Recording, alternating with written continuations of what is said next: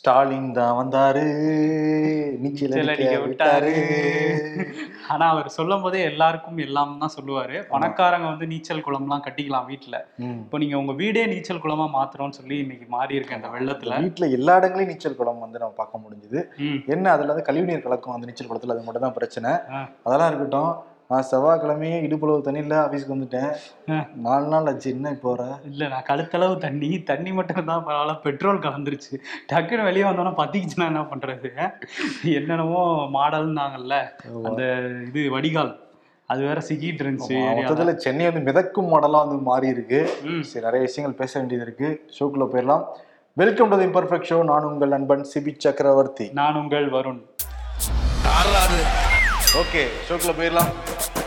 Welcome to imperfect show Michaung புயல். நம்ம வந்து சண்டே அந்த நான்கு மாநில தேர்தல் முடிவுகள் வந்தவ பேசணும். மிக் ஜாம் புயல் வந்து ரொம்ப ஜாக்கிரதையா இருங்க. எந்த இடத்துல ஜாம் போட்டுட்டு போக போகுதுன்னு தெரியலன்னு நம்ம பேசிக்கணும் கடைசியில் அந்த ஜாம் நமக்கு தான் அப்படிங்கிறது நம்ம செவ்வாய்க்கிழமை காலையிலேயே உணர ஆரம்பிச்சிட்டோம். ஆமா நம்மள பிரெட் கேக் ஏங்க வச்சிருச்சு அந்த புயல்னால வந்த மழை மழை. ஆமா இப்ப என்னன்னா இயற்கையாவே பார்த்து இயற்கை தான் அடின்னு அடிச்சுது. இயற்கையாவே பார்த்து செவ்வாய்க்கிழமையிலிருந்து வெயில் வந்ததுனால சூரியன் வந்ததுனால உதயசூரியன் லைட்டா தப்பிச்சுக்கிச்சுன்னு சொல்ல முடியாது. அதனால அதுவாகவே அந்த மழைநீர்லாம் வடிஞ்சிருச்சு. அதனால சரியா இருக்கு பல ஏரியாக்கள்ல. உங்க ஏரியாக்கள் எப்படி மோட்டர் போட்டு எடுத்தாங்களா? இல்ல அதுவாகவே சரியாயிடுச்சா? மோட்டர் போட்டு எடுக்கல. அந்த பள்ளிக்கரணை சதுப்பு நிலத்துல தண்ணியை விடலாங்கிறது பிளானு அந்த பிளானை இவங்க மழைக்கு முன்னாடி பண்ணியிருக்கணும். அங்க எல்லாம் கிளியர் பண்ணி வச்சிருந்திருக்கணும். ம். பண்ணாம விட்டாங்க. ஏதோ பண்ணி ஒரு ரெண்டு நாள் கழிச்சு கொஞ்சம் கொஞ்சமா குறைஞ்சது. சூரியனோட உதவியோட இப்ப முழுமையா குறைஞ்சிருக்கு. அமைச்சர் கே நேரு சொல்லியிருந்தால தொண்ணூத்தைந்து சதவீத பணிகள் நிறைவடைஞ்சிருச்சுன்னு. அஞ்சு சதவீதம்லாம் இது மாட்டிக்கிச்சு இப்ப. ஓ அந்த பள்ளிக்கரணை மட்டும் அதுதான் அஞ்சு சதவீதமா? வேலை செய்ய மாட்டு இது மாட்டுச்சு. அப்ப முடிச்சூரு? அது அஞ்சு பர்சன்ட் தான். அது எப்படி? சென்னை அது அஞ்சு பர்சன்ட் தான். அஞ்சு அஞ்சா சேர்த்தா இதே முப்பது வருது. எல்லா பக்கமும் அஞ்சு அஞ்சு பர்சன்ட் தான். இப்ப திமுக அரசு என்ன பண்ணிட்டாங்கன்னா ரொம்ப அதீத நம்பிக்கை கொடுத்தாங்க மக்களுக்கு. இந்த அரசாங்கத்து மேல மிகப்பெரிய நம்பிக்கை வச்சிருந்தாங்க. ஏன்னா ரெண்டாயிரத்தி இருபத்தி ஒண்ணு சட்டமன்ற தேர்தல் அப்ப ரெண்டாயிரத்தி பதினஞ்சுல அதிமுக ஆட்சி காலத்துல உங்க பிரெட்டுக்கு பால் பாக்கெட்டுக்கு கெஞ்ச விட்டாங்க. அந்த மாதிரி நிலைமை வரவே வராது அப்படின்னாங்க. ஆனா அதை விட மிக மோசமான மழை மழையில அந்த இதுல தான் வந்து மக்கள் வந்து மாட்டிக்கிட்டாங்க. இது அரசாங்கமும் ஒரு முக்கியமான ஒரு காரணம் தான் ம். மக்கள் வந்து போதிய போதியான விழிப்புணர்வு இல்லை அப்படின்னு சொல்றாங்க. பல இடங்கள்ல ஓகே பெரிய மழையை மக்கள் எதிர்பார்த்துக்கிட்டு இல்லதான். ஆனா மழை முடிஞ்சும் இன்னும் நார்த் மெட்ராஸ்ல மழை இன்னைக்கு அதுவாகவே வடிஞ்சிருச்சு. இப்போ என்னன்னா இது வரைக்கும் அரசாங்க தரப்புல இருந்தோ இல்லை ஆட்சியாளர்கள் தரப்புல இருந்தோ இல்லை கட்சிக்காரங்க தரப்புல இருந்தோ யாரும் போய் பார்க்கவே இல்லை அந்த மக்கள் இது வரைக்கும் எப்படி போவாங்க? ஏன்னா வேளச்சேரி எம்எல்ஏ போனாரு காங்கிரஸ் எம்எல்ஏ ஹசன் மௌலானா என்னாச்சு? இதே நிலைமை நமக்கு வருமோன்னு ஒரு பயம் அவங்களுக்கு இருக்கும். இல்லாதவர்களோட துயரம் வந்து யாருக்குமே தெரியுது இல்லைன்னு நம்ம நேரத்தில் கமெண்ட் போட்டிருந்தாரு. அதுதான் வந்து உண்மை. இது வரைக்கும் யாரும் அங்கே போகவே கிடையாது. ஆனால் இருந்தால் கூட அந்த கொடுங்கையூர் மேற்கு தாம்பரம் அதற்கு பிறகு முகலிவாக்கம் முடிச்சு உள்ளிட்ட பல பகுதிகள் பத்துக்கும் மேற்பட்ட பகுதிகளில் இதுவரைக்கும் வந்து தண்ணீர் குறையவே கிடையாது. இடுப்புளவு தண்ணி தான் வந்து இருக்கு. இன்னும் பாதி ஏரியாக்களில் கரண்ட்டுமே வந்து வரல அப்படிங்கிறது வந்து சொல்றாங்க. மக்கள் ரொம்ப கோவத்துல தான் வந்து இருக்காங்க. அது காரணம் என்னன்னா அந்த அரசாங்கம் கொடுத்த அதிக நம்பிக்கை தான். பால்வளத்துறை அமைச்சர் என்ன சொல்லியிருந்தாரு? பால் தட்டுப்பாடு ஏற்படாது அப்படின்னு சொல்லியிருந்தாரு. மிகப்பெரிய தட்டுப்பாடு வந்து ஏற்பட்டது. இன்னொரு பக்கம் என்னன்னா பால்லாம் வாங்கி வச்சிருந்தாங்க. இப்போ வீட்டுக்குள்ள தண்ணி வர்றப்ப அவங்க பால் பாக்கெட்டை காப்பாற்றுவாங்களா இல்லை அவங்க துணிமணிகள் உடைமைகளை காப்பாற்றுவாங்க ஒரு கேள்வி இருக்கா இல்லையா? எங்க ஆப்போசிட்லயே வந்து கீழே நிறைய பேர் பால் பாக்கெட் வாங்கி வச்சிருந்தாங்க. இல்ல வாங்கி எதுல வைக்கிறது? கரண்ட் இல்ல கெட்டு போயிடும். ஃப்ரிட்ஜே மூழ்கிடுச்சு அது. இல்ல அதனால அது பாதி இடங்கள்ல சிக்கல் ஏற்பட்டிருக்கு. அத்தியாவசிய பொருட்களே பெரிய பிரச்சனை தான். அமைச்சர் வந்து சொல்லும் போது ஆவின் பால் தட்டுப்பாடு எங்கேயுமே இல்ல அப்படின்னு அடுத்த நாள்லாம் வந்து பேசிட்டு இருந்தாரு. அமைச்சர் மா சுப்பிரமணியன் எல்லாம் போய் கொடுத்துட்டு இருந்தாங்களாம் பால். பாக்கெட் உனக்கு கொடுக்கலையா? இல்லையே படகே வரல செவ்வாய்க்கிழமை புதன்கிழமை தான் ரெஸ்கியூக்கே வந்திருக்காங்க. இல்ல இதுல இன்னொரு விஷயம் என்னன்னா பால் பாக்கெட் எல்லா இடத்துலயும் இருக்குன்னாரு. அமைச்சர் மா. சுப்பிரமணியன் கையில வந்து தனியார் பால் பாக்கெட் தான் இருக்கு. அவரே நிவாரணம் கொடுக்குறேன்னு தனியார் பால் தனியார் பால் பாக்கெட் பாக்கெட் தான் கொடுத்துக்கிட்டு இருக்காரு அவரு. இதுதான் ஆட்சியோட நிலைமை. அதுவும் முக்கியமா கே. நேரு இருக்காருல்ல அவர் கொடுத்த நம்பிக்கை இருக்கே. இதே பால்வளத்துறை அமைச்சர் மாதிரி தான் எல்லாருக்கும் பால் கிடைக்கணுங்கிற மாதிரி வந்து நாங்க சிறப்பா பண்ணியிருக்கோம் இந்த மழைநீர் வடிகால் பணிகள் ஒரு மக்கள் யாரும் அச்சப்பட வேணாம் அந்த ஒரு சொட்டுங்கிற மட்டும் சேகர் பாபு. அவர் வேற ஒரு சொட்டு நிக்காது அப்படின்னாரு சேகர் அது. இரவு முழுக்க முதல்ல ஒரு தூங்கவே இல்லைன்னு அந்த மேயர் பிரியா ஒரு ஷாக்காக பார்த்தாங்க பார்த்தீங்களா? இது எப்போ நடந்தது? நம்ம கூட சொல்லவே இல்லைங்கிற மாதிரி அது ட்ரோல் ஆகிட்டு இருந்தது. அதுக்கப்புறம் கே வரும் அவர் தானே வந்து இதுக்கு இன்சார்ஜா இருந்தாரு. நகராட்சி நிர்வாகத்துல அவர் அவர் சொன்ன தரவுகளோட இங்க நான் சொல்றேன். ரெண்டாயிரத்தி இருபத்தி ரெண்டாம் ஆண்டு அமைச்சர் கே நேர் என்ன சொல்லியிருந்தாருன்னா முன்னூத்தி முப்பத்தி ரெண்டு ஆண்டுகள்ல சென்னையில மண் மழைநீர் வடிகால் பணிகள் வந்து ரெண்டாயிரத்தி இருபத்தெட்டு கிலோமீட்டருக்கு அமைச்சிருக்காங்க. ஆனா நாங்க ஆட்சிக்கு வந்த ஒரே வருஷத்துல ஆயிரத்தி ஐம்பத்தெட்டு கிலோமீட்டருக்கு அமைச்சிருக்கோம் அப்படிங்கிறத சொன்னாரு. இது வந்து ரெண்டாயிரத்தி இருபத்தி ரெண்டு அக்டோபர் மாசம் சொன்னது. மேயர் பிரியா அவங்க என்ன சொல்லியிருந்தாங்கன்னா நாங்க சிங்கார சென்னை கேட்டுக்கோப்பா சிங்கார சென்னையா. சிங்க் ஆகிற சென்னை ஆயிடுச்சு. இப்ப சீக்கு பிடிச்ச சென்னையா தான் இருக்கு ஆட்சியாளர்களால நாங்க ரெண்டு பகுதியா வந்து பிரிச்சு தொண்ணூத்தைந்து சதவீதமும் இன்னொரு பக்கம் வந்து முப்பத்தஞ்சு சதவீதமா நாங்க பிரிச்சு பிரிச்சு பண்ணிக்கிட்டு இருக்கோம். இப்ப அக்டோபர் மாசம் தான் நாங்க நவம்பருக்குள்ள முடிச்சிடணும் அப்படின்னாங்க. இது போன வருஷம் சொன்னது. போன வருஷம் முடிச்சிருக்கணும்ல. ஆனாலும் இந்த வருஷம் வந்து இதே மேயர் பிரியா இதே கே என்ன சொல்லியிருந்தாங்கன்னா இப்போ வந்து நாங்கள் ரெண்டாயிரத்தி நூற்றி பதினஞ்சு கோடி ஒதுக்கீடு பண்ணியிருக்கோம். இப்போ இந்த வருஷமும் நாங்கள் கூடுதலாக ஒரு எழுநூற்றி பதினஞ்சு கிலோமீட்டருக்கு நாங்கள் வந்து பணிகள்லாம் வந்து முடிச்சிருக்கோம். இன்னொன்று முந்நூற்றி எழுபத்தொம்பது கிலோமீட்டர் தான் நாங்கள் முடிக்கணும். இது வந்து ஜூலை மாதம் சொன்னார் இந்த வருஷம் ரெண்டாயிரத்தி இருபத்தி மூணு. இப்போ ரெண்டு மாசத்துல எல்லாத்தையும் முடிச்சிடும் அப்படின்னாங்க.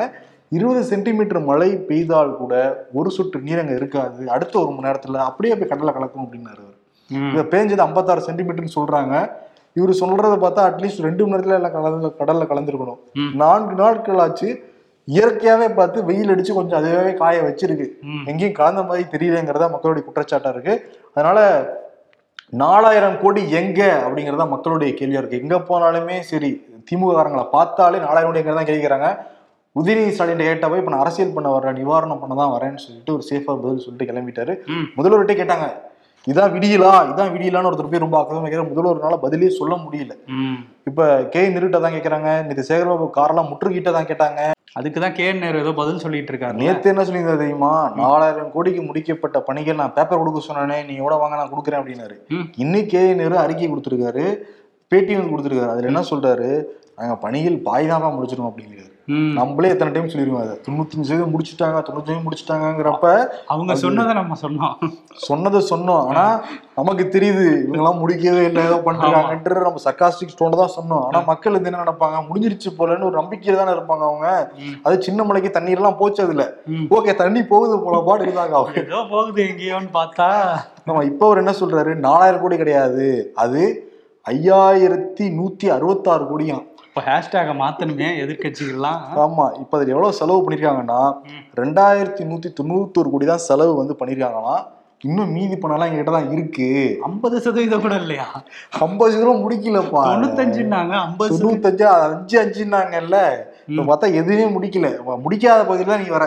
நம்ம அந்த அமைச்சரகத்துக்கு அவன் இவரே தான் மாத்தி மாத்தி சொன்னா மக்கள் ஒரு டிரான்ஸ்பரன்சியில கவர்மெண்டா தானே இது இருக்கு. ம். எதுக்கு ஒரு தவறான தகவல்களை மக்கள்கிட்ட திரும்ப திரும்ப சொல்லி அவங்களை நம்ப வச்சு எதுக்கு மக்கள்கிட்ட வந்து துரோகம் பண்ணணும்.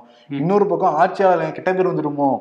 இப்ப ரெண்டாயிரத்தி பதினஞ்சு பெருவெள்ளத்துக்கு பிறகு சின்ன மழை வந்தா கூட போட்டை வந்து நிப்பாட்டிடுறாங்க ஏரியாக்கள்ல. ஆமா. இவங்க ஏன் போட்டை நிப்பாட்டினா மீம்ஸ் போட்டு கிரேட் கிண்டல் பண்ணிடுவாங்க நம்ம ஆட்சி கிட்ட பேர் வந்துடுமோன்னு நினைச்சவங்க அந்த முதல் கட்ட நடவடிக்கை எல்லாத்தையுமே தடுத்து நிப்பாட்டிட்டாங்க. அதனாலதான் இன்னொரு பெரிய கெட்ட பேர் வந்திருக்கு ஆட்சியாளர்களுக்கு. ம். முக்கியமா இங்க இருக்கிற அதிகாரிகள் யாரோடைய கண்ட்ரோல்லையும் யாருமே இல்லைங்கிறதும் நம்மளால அனுபவபூர்வமாவே வந்து பார்க்க முடிஞ்சுது. யாராவது ஹெல்ப் கேட்டோம்னா அங்க இங்க இங்க இங்க இங்கன்னு மாத்தி மாத்தி விடுறாங்களே தவிர யாருனாலையும் ஹெல்ப் பண்ணவே வந்து முடியல. மக்களாகவே அவங்களே ஹெல்ப் பண்ணிக்கிட்டு தான் வரக்கூடிய சூழல் வந்து ஏற்பட்டிருக்கு. ம் ஆமா. இந்த மழையில இருந்தாது அரசு வந்து பாடம் கத்துக்கிட்டு அடுத்து ஒரு பெருமழை வரும்போது எப்படி இதுக்கு சென்னை வந்து டவுன் பிளானிங்கே சரியில்லை ஏரிகள்ல வீடு இருக்கு எல்லாம் இதுக்கு ஓகே மேல என்ன பாடம் கத்துக்கணும்னு நீங்க நினைக்கிறீங்க? இல்ல இந்த இவ்வளவு அடிபட்டுமாவது க பட்டு திருந்துறாங்களாங்கிறத நம்ம பார்க்கணும். திருந்தணும் கண்டிப்பா. ஆமா. மக்கள் வந்து சேஃபா நம்ம நேரில் நிறைய பேர் கமெண்ட் போட்டிருந்தாங்க. இப்ப ராம்நகர் நீங்க சொல்லியிருக்கீங்கல்ல நீங்க எதுக்கு போய் ராம்நகர்ல இருக்கீங்க? வீடு வாங்கியிருக்கீங்க அப்படிங்கிறாங்க. என்ன வேணுக்குனே வாங்க போய் ராம்நகர்ல இல்ல வேலைச்சி இருக்கணும்னு நாங்க ஆசைப்படுறோம். இல்ல அனுமதி கொடுக்கறது அரசாங்கம். அந்த அப்பயுமே அரசை நம்பி தான் வந்து மக்கள் வந்து வாங்குறாங்க. அரசாங்கம் தான் அனுமதி கொடுக்குறாங்க. மன போட்டுறப்ப அரசாங்கத்துக்கு தெரியாதா? அது ஏரி பகுதி அப்படிங்கிறது. அரசாங்க அரசாங்கத்துல இருக்கவங்களோட இடமே அங்க மன போட்டு விக்கிறாங்க. விற்கிறாங்க இங்க கட்சியார தான் பாதி பிளாட்டே அவங்களோட தான் அவங்க தான் விற்கிறாங்க இன்னொன்று வந்து மெயின் சிட்டியில் வந்தோம்னா வாடகை எவ்வளோ இருக்கும்? நாங்கள் வாங்குற சம்பளத்துக்கு மெயின் சிட்டிக்குள்ள இருக்க முடியும். மவுண்ட் ரோட் பகுதியிலலாம் இருக்க முடியுமா இங்க? அதனால தான் கொஞ்சம் புறநகர் பகுதியில் கொஞ்சம் தள்ளி ஓரமா போய் வாழ்ந்துகிட்டு இருக்கோம். அதுவும் இந்த அரசாங்கம். அந்த இடத்துல என்ன சொன்னாங்க? மழைநீர் தேங்காய் தான் சொன்னாங்க. அதை நம்பி தான் நாங்கள் வாழ்ந்துகிட்டு இருக்கோங்க இதுக்காவது ஒரு தீர்வு வேலைச்சேரிங்கிறதே வெள்ளச்சேரி தான் சொல்றாங்க. நீங்க வெள்ளச்சேரியில இருக்கீங்க? வெள்ளச்சேரியில இருக்கீங்க அப்படின்னா இல்ல இந்த சேரி பண்றது? இல்ல எனக்கு வேலைச்சேரின்னு ஒரு ஞாபகம் வருது. சேரிக்கு ஒரு அம்மா வேற மாதிரி வித்தியா இதை மீனிங்லாம் சொல்லிட்டு இருந்தாங்க. பட் ஏரி இருந்த பகுதிகள்ங்கிறதுனால வேளச்சேரி படிப்பாக்கம் இங்க நுங்கம்பாக்கத்துல ஏரி இருந்திருக்கு. சென்னை முழுக்கவே ஏரிகள் தான் இருந்திருக்கு. ம். அப்படிங்கும்போது அதுக்கு மாதிரி ஒரு முன்னேற் முன்னேற்பாடு இப்போ உள்ள டெக்னாலஜிஸை வச்சு இந்த அரசு பண்ணியிருக்கணும். அதை பண்ண தவறிட்டாங்க. இனிமேல ஒரு டிரான்ஸ்பரன்சி கவர்மெண்ட் தேவை. தேவையில்லாத நீங்க வாக்குறுதிகள்லாம் பண்ணாத விஷயத்த பண்ணேன் பண்ணேன்னு சொல்லி அதை மக்கள் வந்து நம்பி அதனால வந்து ஒரு முன்னேற்பாடுகள் செய்யாதனால தான் எல்லாம் இங்க டிரான்ஸ்பரன்சியா பால் இவ்வளவுதாங்க இருக்கு. இவ்வளவு தூரம் வாங்கிக்கோங்கன்னா வாங்கிக்க போறாங்க அவங்க. இப்போ இன்னைக்கு வந்து இப்போ பால் பவுடர் அவ்வளவு வித்துருக்கான். பால் வித்துருந்து அதுக்கு மக்கள் பால் போட்டுருவாங்க போறாங்க அங்க இது அமைச்சர் பால்வளத்துறை அமைச்சர் சொல்றதே முரணால இருக்கு. மனோஜ் தங்கராஜ் சொல்ற தரவுகளே முரணா இருக்கு. கே என் நேரு சொல்ற தரவு தரவு வந்து முரணா இருக்கு.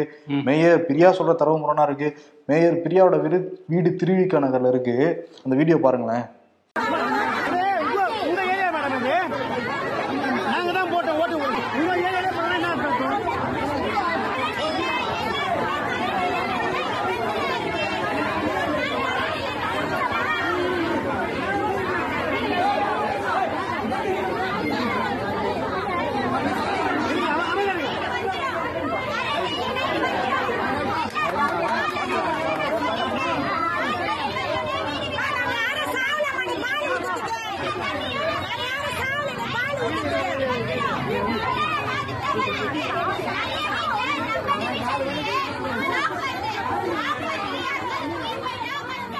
இதுதான் நிலைமை ம். நாங்க உங்ககிட்ட பாலா கேட்டோம் நாங்க உயிரோட தானே இருக்கோம் என்ன பால் ஊத்த பாக்குறீங்கன்னு சொல்லிட்டு தான் மக்களே வந்து கோவப்படுறாங்க அவ்வளவு தூரம். முதலமைச்சர் மு க ஸ்டாலினே பல இடங்களுக்கெல்லாம் போய் ஆய்வெல்லாம் மேற்கொண்டாரு அவருடைய அந்த ரொம்ப தளர்வா தான் காணப்பட்டார் அந்த வீடியோவை நீங்க பாருங்க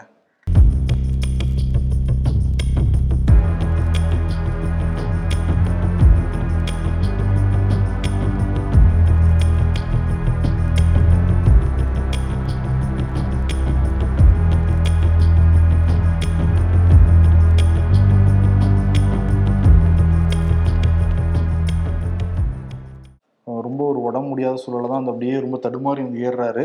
ஆமா. பட் ஆனா ஒரே ஒரு விஷயம் தெளிவா புரியுது. அதிகாரிகள் பல அதிகாரிகள் உசுறு கொடுத்து வேலை செஞ்சாங்க. சில அதிகாரிகள் மெத்தனை போக்கூட தான் வந்து வேலை செஞ்சாங்க. தூய்மை பணியாளர்களை பாராட்டி ஆகணும். நான்கு மா மாவட்டங்கள்ல இருந்து இங்க தூய்மை பணியாளர்கள் வர வைக்கப்பட்டிருக்காங்க சென்னையில இப்ப முழுக்க முழுக்க கார காலையில நான் பாக்குற காட்சிக்கு எல்லாமே எல்லா கார் கதவுமே திறந்து விட்டுருந்தாங்க. ஏன்னா. உள்ளுக்குள்ள எல்லாமே இருச்சனால சீட்ல எல்லாம் ஃபங்கஸ் வந்துருக்கு போல இருக்கு.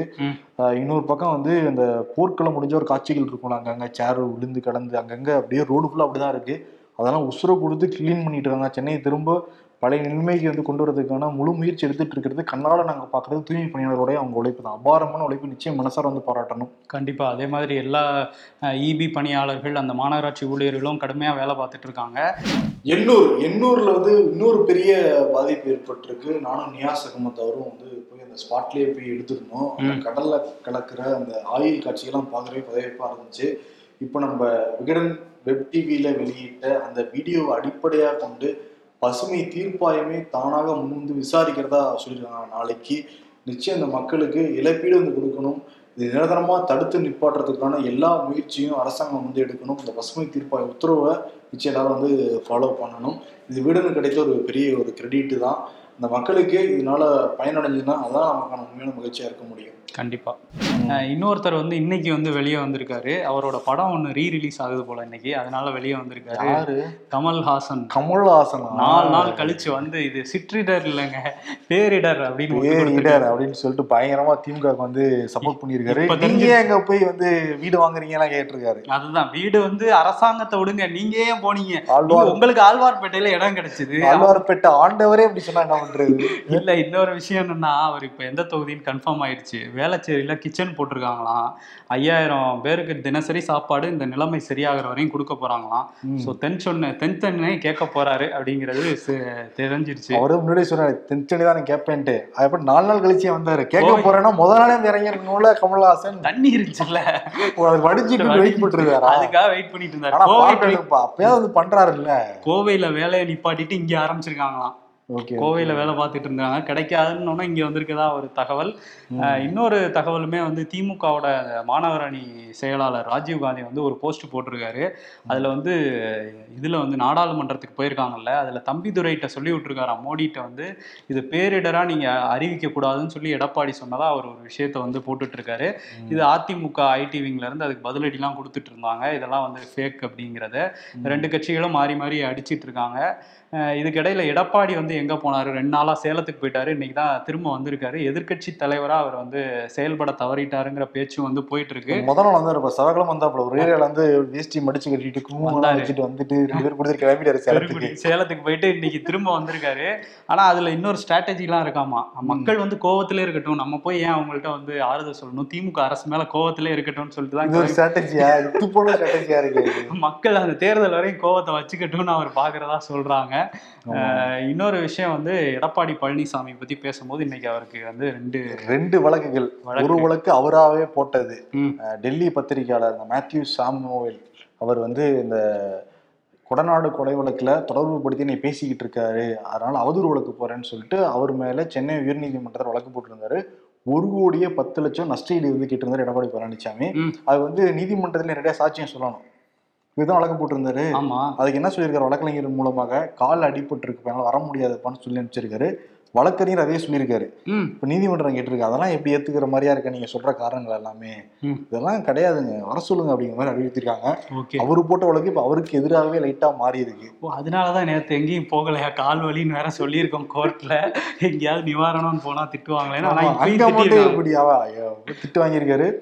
இன்னொரு வழக்கு வந்து அவருக்கு எதிராக போடப்பட்ட ஒரு வழக்கு தான். ஆர் எஸ் பாரதி திமுகவுடைய அமைப்பு செயலாளர். அவர் உச்சநீதிமன்றம் அது மாறி மாறி அந்த வழக்கு வந்துச்சுப்பா.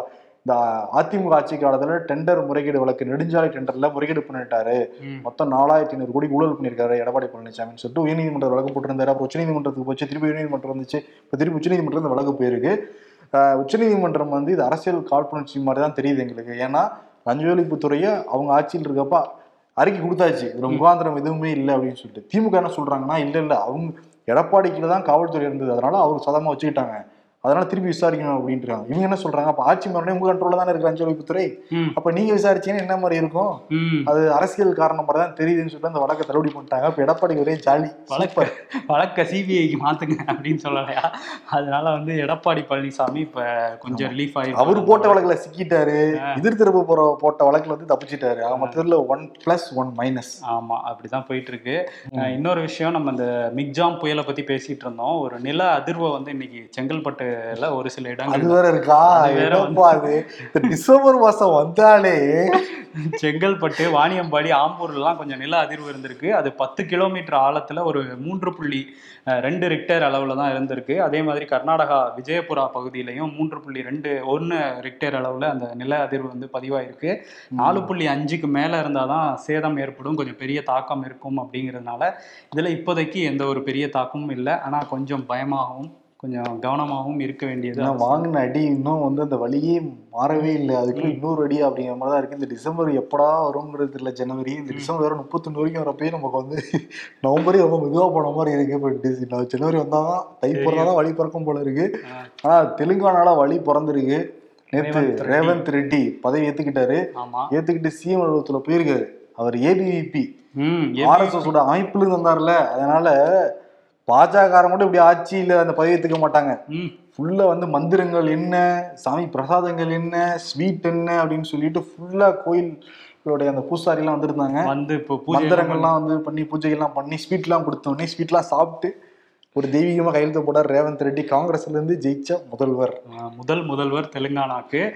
இன்னொரு பக்கம் வந்து சீதக்கா அப்படிங்கிறவங்க அவங்க வந்து பழங்குடி நலத்துறை அமைச்சரா பதவி ஏற்றுக்கிட்டாங்க அவங்க பதவி ஏற்கும் போது அந்த சவுண்ட் அங்கேருந்து வந்தது வந்து மிகப்பெரிய ஒரு அதிர்வு இருந்தது அந்த ஸ்டேடியம்ல அந்த மைதானத்துல. அவங்க யாருன்னு நிறைய பேர் வந்து கேட்டிருக்காங்க. நம்ம கமெண்ட் ஷோல அதை பத்தி டீட்டெயிலாக பேசுவோம். இன்னொரு விஷயம் வந்து மிசோரம்லயும் வந்து அந்த மிசோ நேஷனல் ஃப்ரண்ட் தான் ஆட்சியில இருந்தாங்க. ஜோரம் தங்கா முதல்வரா இருந்தாரு. நம்ம அதை பத்தியே பேசல. பேசல. எங்க பேச நிலமையில இருந்தோ? இப்போ வந்து ஜோரம் இது வாக்கு எண்ணிக்கை முடிஞ்சு நீங்க சிஎம் பதவி ஏத்தியாச்சு. ஆமா. சூப்பர் பெக்ஷோ தான் அதை கவரே பண்ண முடியாத சூழல் ஏற்பட்டிருக்கு. ஏற்பட்டிருக்கு. அப்படி ஒரு தாக்கத்தை இந்த புயல் ஏற்படுத்தியிருக்கு. இப்போ ஜோரம் பீப்புள் மூமெண்ட் அப்படிங்கிற அந்த கட்சியோட தலைவர் லால்டு ஹோமா முதலமைச்சரா இன்னைக்கு பதவி ஏற்றிருக்காரு மணிப்பூர்ல இவ்வளவு பெரிய கொடுமைகள் நடந்தும் அங்க பாஜக இரண்டு இடத்துல வெற்றி பெற்றிருக்குங்கிறதும் ஒரு பேசுபொருளா மாறி இருக்கு இன்னொரு மூன்று மாநிலங்கள்ல இவங்க தான் ஜெயிச்சாங்க பிஜேபி. அதுல ஒரு பன்னெண்டு எம்பிக்கள் வந்து ரிசைன் வேற பண்ணியிருக்காங்க. எம்எல்ஏக்களா தொடர் தொடர்றதுக்காக.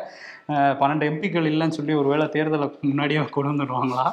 அது வேற தெரியல. இன்னொரு விஷயம் வந்து இந்த பன்னெண்டு பேர் ராஜினாமா பண்ணா கூட மூணு மாநிலத்திலையும் யார் முதல்வருங்கிறத அறிவிக்க முடியாம திணறுது. இன்னைக்கு காலையில தான் ராஜ்நாத் சிங் மனோகர் லால் கட்டால் அர்ஜுன் முண்டா இந்த மாதிரி ம- மத்திய அமைச்சர்கள் முதல்வர் ஹரியானா முதல்வர்லாம் வச்சு ஒரு குழு அமைச்சு மூணு மாநிலத்துக்கும் மூணு குழு அமைச்சிருக்காங்க. யார் முதல்வருங்கிறத சண்டேக்குள்ள முடிவு பண்ணிடுவோங்கிற மாதிரி சொல்லியிருக்காங்க. ரிசல்ட் வந்து அஞ்சு நாள் ஆச்சு. ராஜஸ்தான்லேயும் ஒரு கடும் போட்டி தான் இருக்கு. வசுந்தரா ராஜே பண்ணியிருக்காங்க. இதுல வந்து இவர் வேற அஸ்வினி வைஷ்ணவ் இருக்கார்ல ரெண்டு ட்ரெயின் மோதி பெரிய இதெல்லாம் வந்தப்போ பதவியை ராஜினாமா பண்ணணும்னா போற எதிர்க்கட்சிகள் குரல் கொடுத்தாங்க. அவரை கூட ராஜஸ்தானுக்கு முதல்வராக்கலாங்கிற பேச்சு இருக்கு. குட்டி யோகி எடுத்து வந்திருக்காராம் குட்டி யோகி பாலக் நாத் அப்படிங்கிறவர் பாலக் யாதவ் நாத் யாதவ்ங்கிறவர் வந்து வந்திருக்காரு. அவர் வேற அவர் வேற இந்த சிஎம் லிஸ்ட்ல வந்துகிட்டு இருக்காரு. இன்னொன்னு இதே மாதிரி மத்திய பிரதேசத்துல என்னன்னா சொல்லிட்டாரு இவர் சிவராஜ் சிங் சௌகான் பேசுறப்ப தான் அவர் இருக்க மாட்டாரு போல. எனக்கு சிஎம்லாம் கொஞ்சம் சின்ன பதவிங்க. கட்சி சொல்றத நான் செய்வேன். நான் பிஎம் பதவி தான் எதிர்பார்க்கறேன். ரெண்டாயிரத்தி இருபத்தி நாலுல. அது கூட அது கூட இருக்குமோங்கிற டவுட் வருது. ஆனா அவருக்கு வந்து ஒதுக்கி விட்டாங்கிற மாதிரி அடுத்த அத்வானியா? அத்வானி தான் அத்வானின்னு வச்சுனா அத்து விட்டாங்க இவருக்கு என்ன பண்ண போறாங்கன்னு தெரியல. ஆனா இருக்க மாட்டாருன்னு தோணுது. ஜோதிராதித்ய சிந்தியா வேற ட்ரை பண்ணிட்டு இருக்காராம் முதல்வர் ஆகிறதுக்கு. என்னதான் மத்திய அமைச்சரா இருந்தாலும் இங்க முதல் ஆளா இருக்கணும்ல. அதுக்கு வந்து ட்ரை பண்ணிட்டு இருக்காரு போல. நிறைய பேர் ட்ரை பண்ணிட்டு இருக்காங்க. சத்தீஸ்கர்லயும் ரமன் சிங் ரேணுகா சிங்கிற ரெண்டு பேருக்கு இடையில ஒரு போட்டி போயிட்டு இருக்கு. இதெல்லாம் முடிச்சு என்னைக்கு அறிவிப்பாங்கிறது அவங்க கையில தான் இருக்கு. ஓகே. இன்னொரு பக்கம் நாடாளுமன்றம் வந்து நடந்துகிட்டு இருக்கு. அதுல காரசாரமான விவாதங்கள் வந்து போய்கிட்டு இருக்கு. அதே மாதிரி எம்பி இங்க எம்பி தருமபுரி எம்பி செந்தில்குமார் இருக்காருல்ல. ஆமா. அவர் வந்து அந்த மக்களை ஏதோ திட்டாராமே கோமூத்திரம் அப்படிங்கிற மாதிரி மாநிலங்கள் பாஜகவுக்கு வெற்றி கொடுத்த மாநிலங்கள்னு பேசியிருந்தாரு. அதுக்கு இங்க இருந்தே ஸ்டாலின் உட்பட எல்லா தலைவர்களும் கண்டனம்லாம் தெரிவிச்சிருந்தாங்க. அதனால வாக்களித்த மக்களை வந்து அப்படிலாம் சொல்லலாமா அப்படிங்கிற எதிர்ப்பு குரல் பரவலாக எல்லா பக்கம் கேட்க முடிஞ்சது. ஆமா அதே மாதிரி இன்னொரு விஷயம் இன்னைக்கு நாடாளுமன்றத்துல மஹுவா மொய்த்ரா அதானி நிறுவனத்துக்கு எதிராக கேள்வி எழுப்ப பணம் வாங்கினாங்க அப்படிங்கிற ஒரு குற்றச்சாட்டுல நெறிமுறை குழுவெல்லாம் அமைச்சிருந்தாங்க. அந்த நெறிமுறை குழுவோட அறிக்கை வந்து இன்னைக்கு ஒரு ஐநூறு பக்க அறிக்கை வந்து நாடாளுமன்றத்தில் தாக்கல் பண்ணாங்க. தாக்கல் பண்ணும்போதே எதிர்க்கட்சிகள் அமளியில் ஈடுபட்டாங்க. அப்புறம் ஒத்தி வச்சாங்க. ரெண்டு வாட்டி ஒத்தி வச்சு அதில் வந்து வாக்கெடுப்பு நடக்கும் விவாதம் நடத்துவோம்னு சொல்லி இப்போ எக்ஸ்பெல் பண்ணிட்டாங்க. தகுதி நீக்கம் பண்ணிட்டாங்க. மகுவா மைத்ராவோட எம்பி பதவி பறிக்கப்பட்டிருக்கு. எதிர்க்கட்சிகள்லாம் வந்து இது வாக் அவுட் பண்ணியிருக்காங்க. வெளிநடப்பு பண்ணி வெளியே வந்து பிஜேபிக்கு எதிராக பேசிட்டு இருக்காங்க. மகுவா மைத்ரா என்கிட்ட ஒழுங்காக விசாரணையை நடத்தலை. இது ஃபால்ஸான சில விஷயங்களை உள்ள இன்புட் கொடுத்து தான் இந்த விஷயத்த பண்ணியிருக்காங்கங்கிற மாதிரி அவங்க சொல்கிறாங்க மம்தா இப்போ என்ன சொல்றாங்கன்னா இந்தியா கூட்டணியோட சேர்ந்து பிஜேபி அரசு எதிர்த்து போராடுவேன். இது கண்டனம்லாம் தெரிவிச்சு மகுவா மைத்ராவோட துணை நிற்பேன்லாம் சொல்றாங்க. மம்தா ஆமா இந்தியா கூட்டணி நிலைமை என்னாச்சு? நிலைமை ரொம்ப மோசமா தான் போய்கிட்டு இருக்கு அப்படியா? இல்ல கூட்டம்லாம் தள்ளி வச்சிருக்காங்க. அதனால பார்ப்போம் என்ன பண்ண போறாங்கங்கிறது. அப்புறம் திருப்பி சென்னைக்கே வருவோம். வேளச்சேரி அந்த ஃபைபர் லாங் ரோட்ல இருக்கிற அந்த விபத்து மிகப்பெரிய விபத்து அந்த பெட்ரோல் பங்க் அதை ஒட்டுன இருக்கிற அந்த கிரீன் டெக்குங்கிற நிறுவனம் வந்து கன்ஸ்ட்ரக்ஷன் பண்ணுறதுக்காக ஒரு அறுபது அடிக்கு மேலே வந்து பள்ளம் வந்து தோண்டி வச்சுருந்தாங்க. அதில் வந்து ரெண்டு பேர் உள்ள விழுந்துட்டு தான் வந்து தகவல் வந்து இருந்தது. ஐந்து நாட்களாக அதிலும் தமிழ்நாடு அரசுக்கு மிகப்பெரிய கெட்ட பேர் இருந்தது. முதல் ரெண்டு நாம ஃபர்ஸ்ட்ல இருந்தே ஸ்பாட்ல தான் இருந்தோம். உங்களுக்கு தெரியாதுன்னு நினைக்கிறேன். நீங்கள் டவர் கூட இல்லாமல் இருந்தீங்க. பார்த்தேன். செவ்வாய்க்கிழமையிலிருந்து இப்போ இது வரைக்கும் நம்ம தான் ஸ்பாட்லேருந்து எல்லாமே பண்ணிட்டு இருந்தோம். முதல் ரெண்டு நாள் வந்து டிரான்ஸ்பரன்சி இருந்துச்சு இந்த கவர்மெண்ட் கிட்ட. ஆனால் நேற்றுலேருந்து டிரான்ஸ்பரன்சி வந்து இல்லவே இல்லை. செய்தி சேகரிக்க போனாலே விரட்டி தான் வந்து அடிக்கடியே வந்து பட்டோம் அதை பற்றின வீடியோ கூட டீட்டெயிலாக நம்ம வந்து போட்டிருக்கோம். இப்போ என்னன்னா நரேஸ் அப்படிங்கிற அந்த பெட்ரோல் பங்க்கில் வேலை பார்த்த வரையும் வந்து மீட்டுட்டாங்க. அதே மாதிரி அந்த பில்டிங் கன்ஸ்ட்ரக்ஷனில் வேலை பார்த்த சைட் இன்ஜினியர் ஜெயசீலனே வந்து அந்த உடல் வந்து மீட்கப்பட்டிருக்கு. அந்த காட்சியெல்லாம் பார்க்க ரொம்ப ரொம்ப கொடூரமாக இருந்துச்சு. ஜெயசீலன்கிறவருக்கு இப்போ தான் கல்யாணம் ஆகி ஒன்பது மாதங்கள் ஆகுதான். நான்கு மாதம் அவங்க மனைவியர் ரொம்ப கர்ப்பமாக இருக்காங்களாம். அவங்க அழகிற காட்சிகள்லாம் அதெல்லாம் என்ன சொல்றது? துக்கத்தின் துயரத்தின் பெரும் துயரமாக தான் வந்து இருக்கு அவங்க இப்போ வேற யாராவது இருக்காங்களாங்கிற தேடுதலுமே இங்கே வந்து நடந்துக்கிட்டு இருக்கு. ம். ஆனால் அங்கே குடும்பத்தினரும் சரி அங்கே இருந்த ஏரியாவாசிகளும் சரி ரொம்ப அலட்சியமாக தான் பண்ணுறாங்க அப்படிங்கிற மாதிரி சொன்னாங்க. பிரதமர் நரேந்திர மோடி எங்கேயாவது வந்தாங்கன்னா ஒரு பதினாறு அடி ஹைட்டில் ஒரு பச்சை துணி கட்டி மறைச்சு வச்சிருவாங்க. உலக தலைவர் வந்தாலும் அப்படிதான் மறைப்பாங்க. அப்படிதான் வேலைச்சேரி இதையும் மறைச்சு வச்சிருக்காங்க இப்போ திமுக அரசு. எல்லாத்தையும் மறைச்சிக்கிட்டு இருக்காங்க திமுக அரசு. ம். நல்லா வந்து பார்க்க முடியுது. டிரான்ஸ்பரன்சியாக முன்னாடியே இல்லைங்க நாங்கள் ஐம்பது பர்சன்ட் தான் முடிச்சிருக்கோம். மீதி ஐம்பது பர்சன்ட் இருக்கு. இப்போதைக்கு கொஞ்சம் பாதுகாப்பாக இருங்க. ஃபுல்லாக முடிச்சுட்டு அந்த பிரச்சனை வரணும்னு சொன்னால் மக்கள் நம்பிக்கையோடு இருப்பாங்க. இப்போ கே நேரு பிறகு மாற்றி பேசிட்டாரு. ஏன்னா. விழுந்த அடி அப்படி. ஆமா. பாதி கூட ஒன்றும் முடியவே இல்லையே. நாலாயிரம் கோடி இல்லையே. ஐயாயிரத்தி நூறு கோடியாவது இப்போ ரெண்டாயிரம் கோடி தானே செலவு பண்ணணும் அப்படிங்கிறாரு. ம், எதுக்கு அதீத நம்பிக்கை கொடுத்து மக்களை வந்து எல்லாம் கை கொடுத்து தூக்குற மாதிரி தூக்கிட்டு தொப்புன்னு போட்டால் மக்கள் என்ன பண்ணுவாங்க. சாதாரண மக்கள். அதனால இந்த கணக்கு வழக்குலாம் பார்க்குறப்ப இனிமேல் ரொம்ப கேர்ஃபுல்லாக தான் நம்ம இருக்கணும். நம்ம முன்னாடியே சொல்லிட்டு தான் இருந்தோம். முடியல முடியல. மழைநீர். வடிகால் அதுல முடிக்கிறதுக்குள்ளே வேற அங்கங்க குழிய தோண்டி வச்சிருந்தாங்க. ஆமா. ஆனா என்னன்னா சில இடங்கள்ல ஒர்க் ஆயிருக்கு. மறுக்க முடியாது. சில இடங்கள்ல அதனாலதான் பல ஏரியாக்கள்லாம் தப்பிச்சிருக்கு. அதெல்லாம் மறுக்க முடியாத உண்மைதான். ஆனால் பல ஏரியாக்களே இவங்க கொடுத்த அதீத நம்பிக்கையெல்லாம் வந்து மாட்டிக்கிட்டாங்க. தாழ்வான பகுதிகள்னு தெரிஞ்சுமே அங்க மீட்பு பணிகள் ரொம்ப லேட்டா தொடங்கினது தான் மக்கள் கிட்ட இருக்கிற முகாம் அமைச்சிருக்கணும் முன்னாடியே. அங்க இருக்க மக்கள்கிட்ட உங்களுக்கு ஏதாவது அவசரம்னா டக்குனு நீங்க வந்து தங்கிருங்கன்னு சொல்லியிருக்கணும். திங்கெல்லாம் மழை ஆரம்பிக்கிறப்பவே அதிகாரிகள்லாம் பணியில் வந்து இறங்கி மழை அதிகமாக தான் பேஞ்சிக்கிட்டு இருந்தது. யாரும் மறுக்கல. இருந்தால் கூட முன்னெச்சரிக்கையாக அரசாங்கம் அறிவிச்சு நீங்க வாங்கன்னு சொல்லியிருக்கலாம். டவர் அங்கங்க வந்து சிக்னல் கொடுக்க ட்ரை பண்ணியிருக்கலாம். மெயினாக வந்து கரண்ட் இல்லாததும் முக்கியமாக டவர் இல்லாதான் பெரிய பிரச்சனை. நூற்றி எட்டு கூட ஒருத்தருக்கு கால் பண்ண முடியாது. அதுல என்ன பண்ணுவாங்க அவங்க? ஆமா. உறவினர்கள். இந்த மாதிரி எவ்வளோ சிக்கல் வந்து நம்மளை மாட்ட விட்டுட்டாங்க சரி ஓகே. அதனால வந்து முதலமைச்சருக்கும் மு க ஸ்டாலினுக்கும் அமைச்சர் கே. நேருக்கும் அது போன மாசம் இந்த மாசங்கிறது கொடுத்துடலாம். அது போன வருஷம். பல வருஷமா சொல்லியிருக்காங்க. ரெண்டு வருஷமா. சரி ஓகே. நன்றி. வணக்கம்.